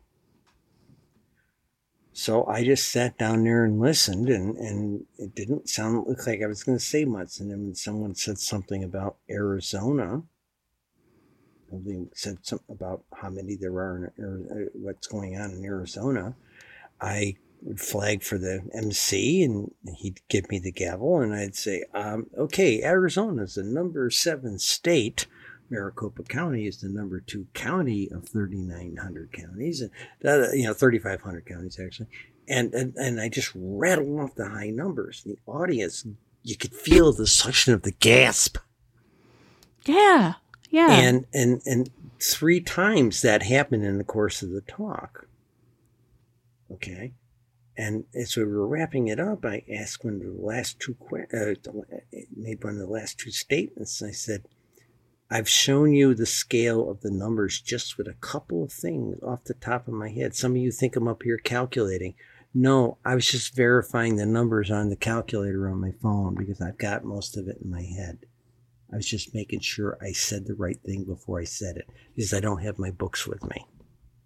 But the bottom line is, folks, they're here. They're here in numbers. We know what their patterns are. We know that they're studying us. They're worried about our pollution. They're worried about our faults, our fault lines, big time. They're worried about all of our serious pollution, all of our big cleanup level lakes and rivers and things. Um, they're incredibly worried about that. Everybody says, "Oh, they got to be hanging out on all the nu- all the nuclear reactors, all 55 nuclear reactors." I have the address to every single one of them, right down to the street and zip code. They aren't there. That or the people in that neighborhood aren't reporting them because they aren't there. Now, if you say, "Take me to a military base," not all military bases. People assume nuclear power plants, oh, those are toxic waste sites. No, they're not. But if you take me to a base, an active base, all most the bases in the United States back in the 70s when that lady did that thing using National UFO Reporting Center, they were all still strategic bases. At the end of the Cold War, a lot of them were closed completely. They became Yep. became industrial parks or they became Air National Guard or reserve bases. right. They're not active bases. Most bases, all of that SAC stuff got handed over to the Navy. It's all with the missile submarines and things. Okay. So the bottom line is, and I got this confirmed with Lue Elizondo very cryptically, they're only interested in our advanced technology, aka our nuclear weapons. That has always been the case since Eisenhower. They asked Yeah. us give up nuclear weapons, and they our our war making uh, boyfriends don't want to do so. Okay. So that's what we're up against. But the bottom line is that's what they seem to be concerned about is the degree of our pollution. Now, why suddenly did we have a a a, a jump in sightings after 2004? We're at an eco- we're at an ecological tipping point. Mm-hmm. And I think half the reason we started seeing all, all of our fleet being harassed by these guys, they're trying to get our leaders to wake up and finally come clean. which is a lot more has happened in the last three years than we've had happen for a long time. Oh yeah, yeah. Because we seem to be at an ecological tipping point. The storms, the storms are getting nastier. The water is getting warmer. If the if the Gulf Stream shuts down, um, uh, Northern Europe and uh, and England are going to be the new Greenland. Okay, this mm-hmm. is what the implications really truly are. It's happened before, and it can happen again, and we will be the cause of it this time. And we think, I think personally, from everything I've seen, it seems to be we're at this ecological pissing, piss. well, that too. That that too, yes, tipping point. But we are at a crossroads, and ET isn't going to save us, but they're they're trying to get a dialogue going with us that we need to take care of. And everybody you talk to who's ever been a, an experiencer or an abductee will tell you those folks are great, and they told us to take care of our planet. I know that's been the that's been the answer. That's been the message forever. Yes. Like at least from the 40s, but even before that. Yes. I mean, even the Blessed Virgin Mary says, you know, take care of your planet, stop having war, pray, pray for peace. Pray is magic. Uh huh.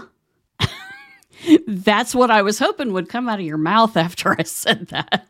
not so much the words, but the concentrated thought and image of your head of peace. Yes. Of what peace means. And the heartfelt intention of asking for peace and saying we need it peace. Here's the deal. Everybody thinks heaven and God is out there someplace.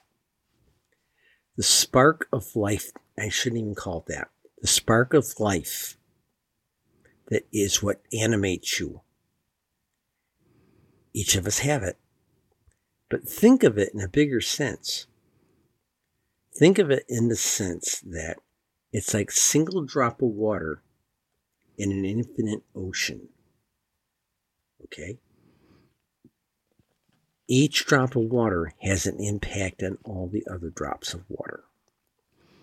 But if you consider that infinite ocean to be the God force, now I'm not talking the God of Abraham, I'm just talking the God force, excuse me, the God force, what George Lucas talked about, the force. Okay. May the force be with you. Honest. Really. Witches, understand the force is what it is. And you are using your instance of the force to change things. Bear with me. So, the fourth. if you make prayers of offering of goodwill, joy, health, and abundance to every being, every drop, every being, everywhere, every when, that blowback is wonderful because you have just executed an act of love to all of the God force everywhere. Okay? because each of those drops, because of being a piece of the God force, technically, each one of us is a God. I'm not saying that in a gender term. Okay. I had a talk with someone this afternoon, quite literally a, a, a physician. This, how, he says, how do you do this stuff? I'm a goddess. I create universes. He's like, you create universe. I'm a storyteller. I write novels. I write short stories. And yes. I make plays. I make. I've made indie films. I tell stories. I create universes. So did George Lucas. You may not have heard of me, but you certainly know he created a universe. So, who's to say that didn't manifest somewhere? Mm-hmm. Okay It certainly his man, his universe has manifested here, and Disney bought it. Yeah. Disney doesn't buy things that don't exist. but the bottom line is, you are the divine force. So here's the deal: if we have a lot of, There are. I did. I did. A, I used to write column for Wicca magazine, and uh, yeah, I get around, don't I? um, and I wrote an article. I found 140. I was trying to find protection deities, and I didn't find any. I actually, I ended up only a couple of months ago. I wrote this article back in 2018. A couple of months ago, I found two protector deities. Okay. There were 147 war making gods and goddesses. Fierce, really... wrathful. Okay. Yeah. No problem. Even Yahweh, hey, baby, he's wrathful. He's a god, you know, our god of vengeance, you know. But the bottom line is this wrathfulness, there is no protector deities out there. Oh, you can go to the Buddhist tradition and find protectors there, but most American pagans aren't going to invoke some Buddhist, some goofy Buddhist uh, deity. I do. I know how to work with them, and they're great. Okay, but in traditional paganism, tribal tribal religions, they were mostly war making gods and goddesses. And then I went out, there was 175 total traditions. They had all these war making gods and goddesses. And then I looked up something and I said, I wonder how many of them have peace gods. Seven traditions had gods of peace. Okay? I only found two protector deities out there in the mix, and both of them were Egyptian, and I just happened to be an Egyptian priestess. Who knew? You know. but you see the problem, and go back to the UFO community. Steve Bassett has said it very well, and I think he got it from somebody off this world. Humans are addicted to war some of the highest rated movies we that are produced out there are war movies. Yeah. Okay. Yeah. It's Star Wars look, is a war movie. It's a war movie. It's in the title. Take yes, take a look at go out there and take a look at Buck Rogers or even Flash Gordon, those kinds of movies back in the early days of filmmaking. And it's always, excuse the expression, some white guy with a phaser or a ray gun or something. Even with oh, Star yeah. Trek, it was the same thing. Okay? That's what this is. This is about patriarchal people with weapons. That gives us a growth. Oh, that was a great white man with a gun in the, Af- in Af- the African movies. Hakwana. Mm. Yeah, yeah. Great white hunter. Yeah, yeah. Guys, we got to stop all this killing. I'll tell you what, I had a very interesting dream the night before the Hamas war, Israel war broke out. And it was about two countries that had been in a hundred years war with each other. That's not too far off from what we have right now. Yeah, yeah. Give it a few more decades. And a, a goddess got asked to come and negotiate. They said, We can't do it ourselves. We'll call a goddess in. And she listens to their cases for weeks. And her solution a pox on both your con- countries. You over there, you are going to die of this. And you over there, you are going to die of that. And you over there, the thing they have can cure you and the thing that you guys have, they've got. You can live together, you can work together and live and be friends, or you can fight together and die equally. And that was the solution. Unfortunately, the next morning I got up and they were at it again.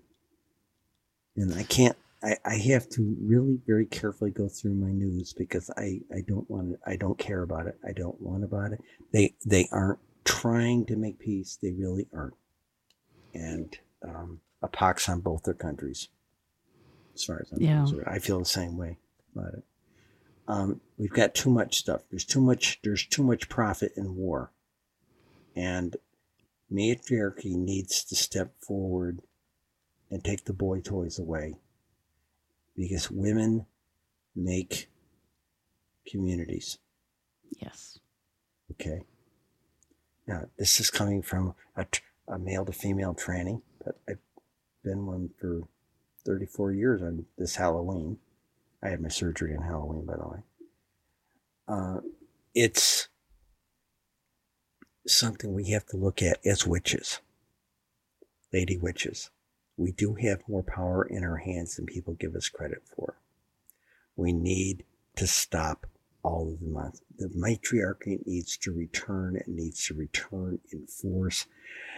The boys have made a mess of it with bloody war after bloody war. Okay. Yeah. And we need to change this. And the women are 51% of the population, and we need to take over the government, and we need to be one hell of a blue wave in the next election. Yeah. Okay. And it, it needs to be of a mentality. We're not trying to protect the trannies. It would be nice if we did, but we need to not, not worry about the fact that they are, the Republicans have been trying to tell us, oh, you don't want men dressing in skirts and trying to take away your privilege. What privilege? Yeah. People say, well, Cheryl, you're not a real woman. I took the 30, 40, 40% pay cut. Okay. I took that cut, corporate cut. I didn't get a raise for five years after I changed. And the people I worked with in engineering at, at the company I worked with, they, well, Cheryl did that crazy sex change thing. We can't trust her judgment about anything. Took me oh, three for... years to get that level of professional self esteem back. For God's okay? sake. But I got it back. And people saw what kind of talent I had outside of the company. He said, Jesus, why are we treating her like crap inside the company? We're going to lose her. We got to keep her. That is what happens when you apply yourself and channel the magic where it needs to be.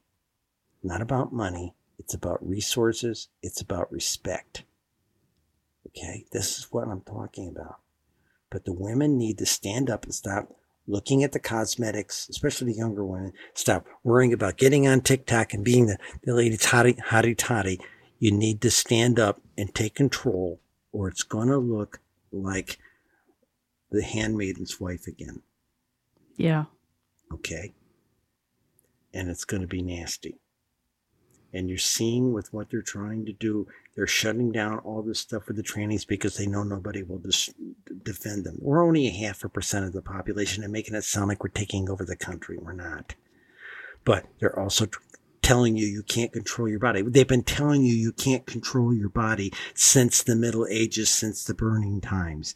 They, the popes said, oh, we'll blame the women and the and the women and the witches for the the black plague. We'll blame them for oh, they eat babies and they sell their souls to devil because there were women in those hierarchy circles that were providing the abortions in those days.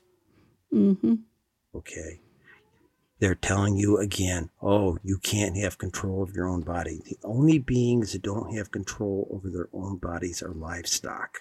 Understand that. You need yeah. to take control. Forget the politics. The one party that's not going to screw you over on this thing right now is the Republic, uh, the Democratic Party. You need, we need to take those good old boys out of power because their mentality, if you follow their boards, is we're the church, we're in power, and they're going to push that whole church mentality. Again. Two genders because you're either a boy or a girl and nothing else. When science has shown that there are like 35, 40 gender com- uh, structures within us, d- despite what our biology is. I am not defined by my biology. I am not defined by my DNA, your religion, or your politics all of us have to take that view because we are not the chicken suit. You are so, I am the empty, I am the spirit without a name behind these eyes. And that is, as a witch, you need to wrap, or a pagan, you need to wrap your head around. You are the bright light behind these eyes. And this thing is, is transient, but you are the power take control of your godly power and use the tools you have in this chicken suit and change the world.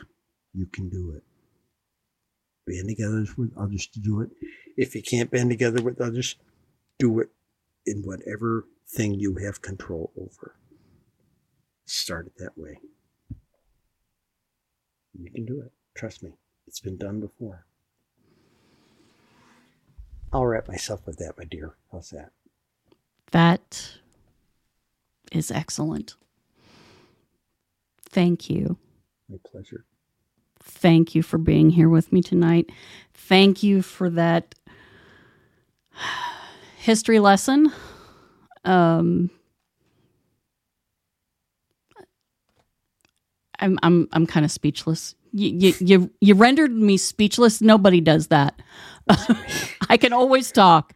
Um, thank you so much. Thank you for the love.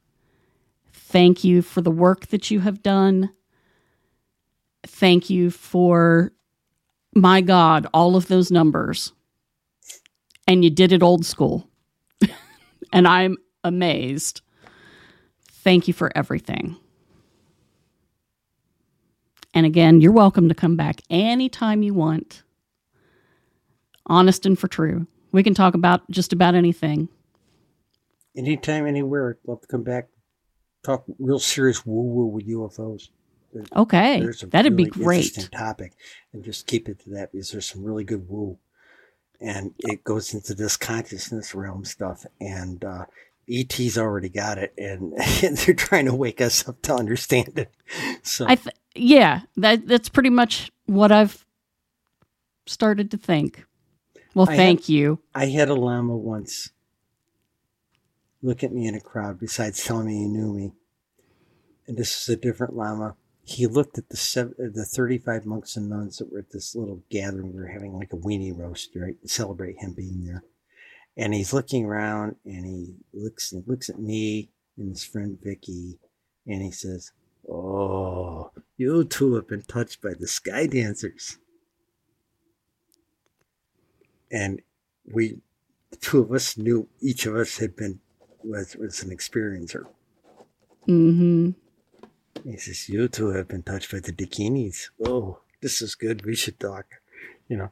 So um even the deep even some of the oldest religions know a great deal about this. Okay. I think it's in all of the older religions. I mean, yeah, I don't want to be one of those people who says, do, do you see that? It's a UFO. That's what it is. He's in a spaceship and, you know, looking at art. But it, there's just, there's always been sky people. Yeah. And Yeah. water people. Any indigenous tribe will tell you that. yeah. I one one last real short story, real quick one. Okay. I gotta wrap, I gotta wrap this up. There, to say it? I'm losing it here at the end of the night. We were just talking about UFOs with, with like the elders and such. Mm-hmm. Okay. On the consciousness side of this thing, I'll give you a tidbit. I was at a an event with some Sri Lankan monks, 2000 ish. Okay. And I, it was at a big festival. And I was looking for a restroom. Remember, I'm in Tibetan robes, buzz cut, just like the Dalai Lama. And I go into this building thinking maybe there's a restroom in here. Found myself sort of on the edge of a stage. There were six or seven high level Lama teachers from several, you know, we had Cambodia, uh, Korea, Japan, um, uh, India, they, they, really wide range. Okay, there's about six or seven of them and I realized that the door had locked behind me and I couldn't get out. Oh, And somebody on the edge of that line, they were talking apparently to an audience.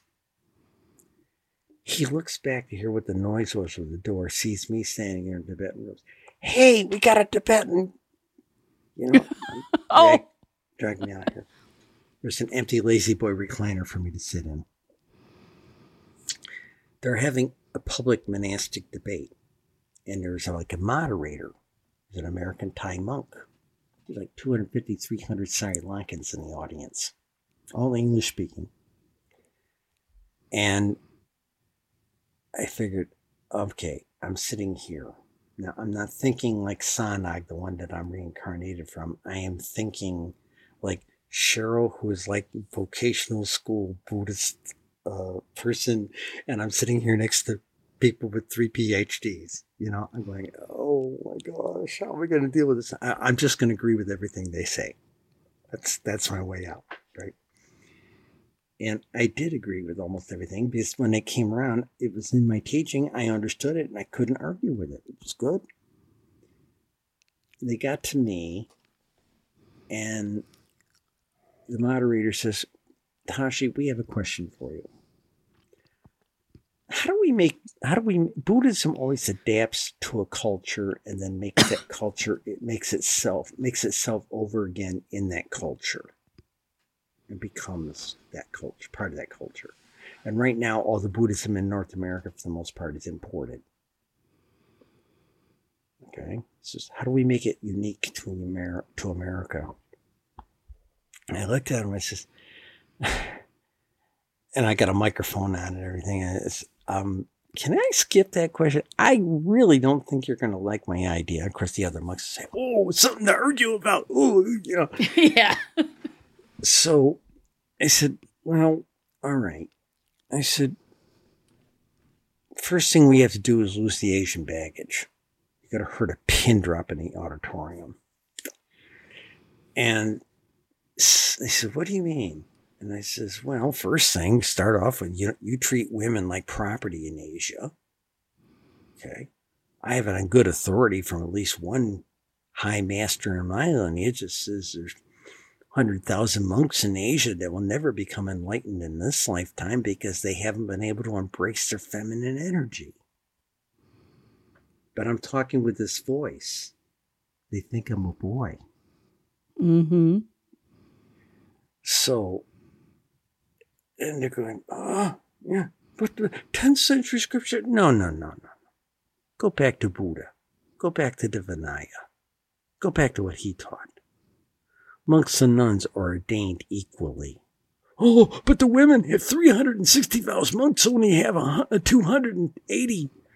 Said they carry the apparatus for reproduction. They have more responsibility. Mm. So we argued a couple of more points.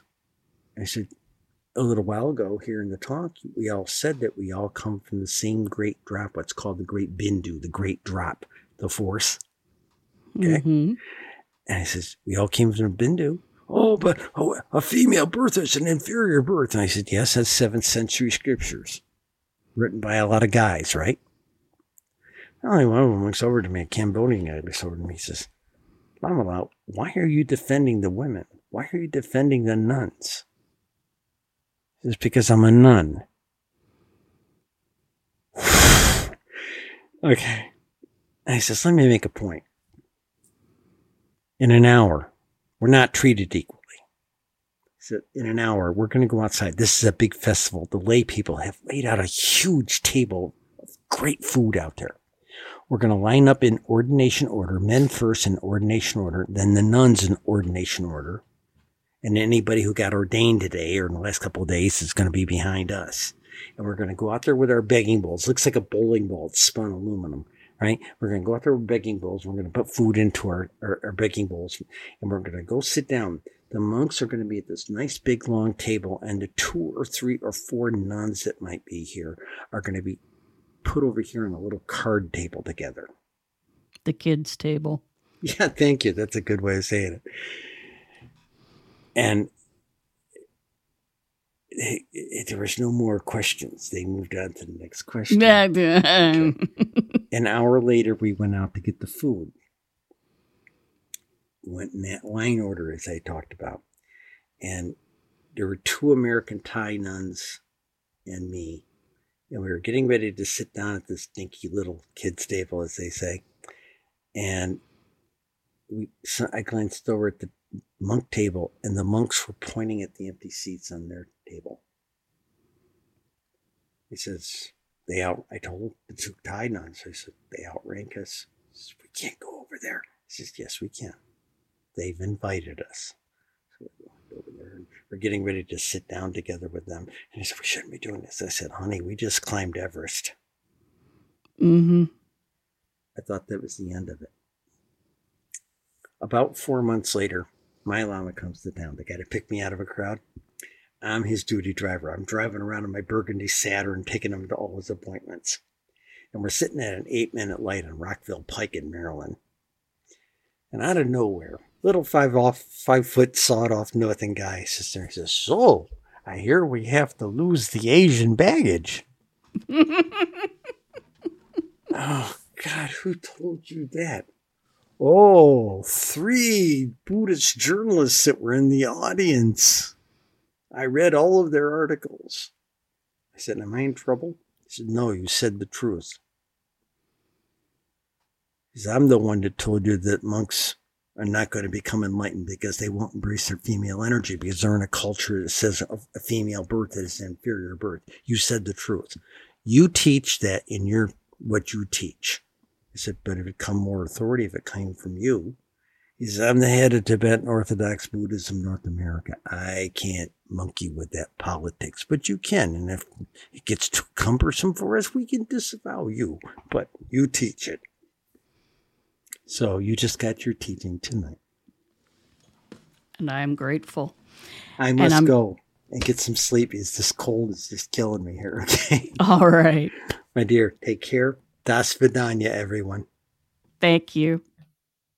Well, that's all for this week's episode of the Six Degrees of John Keel podcast.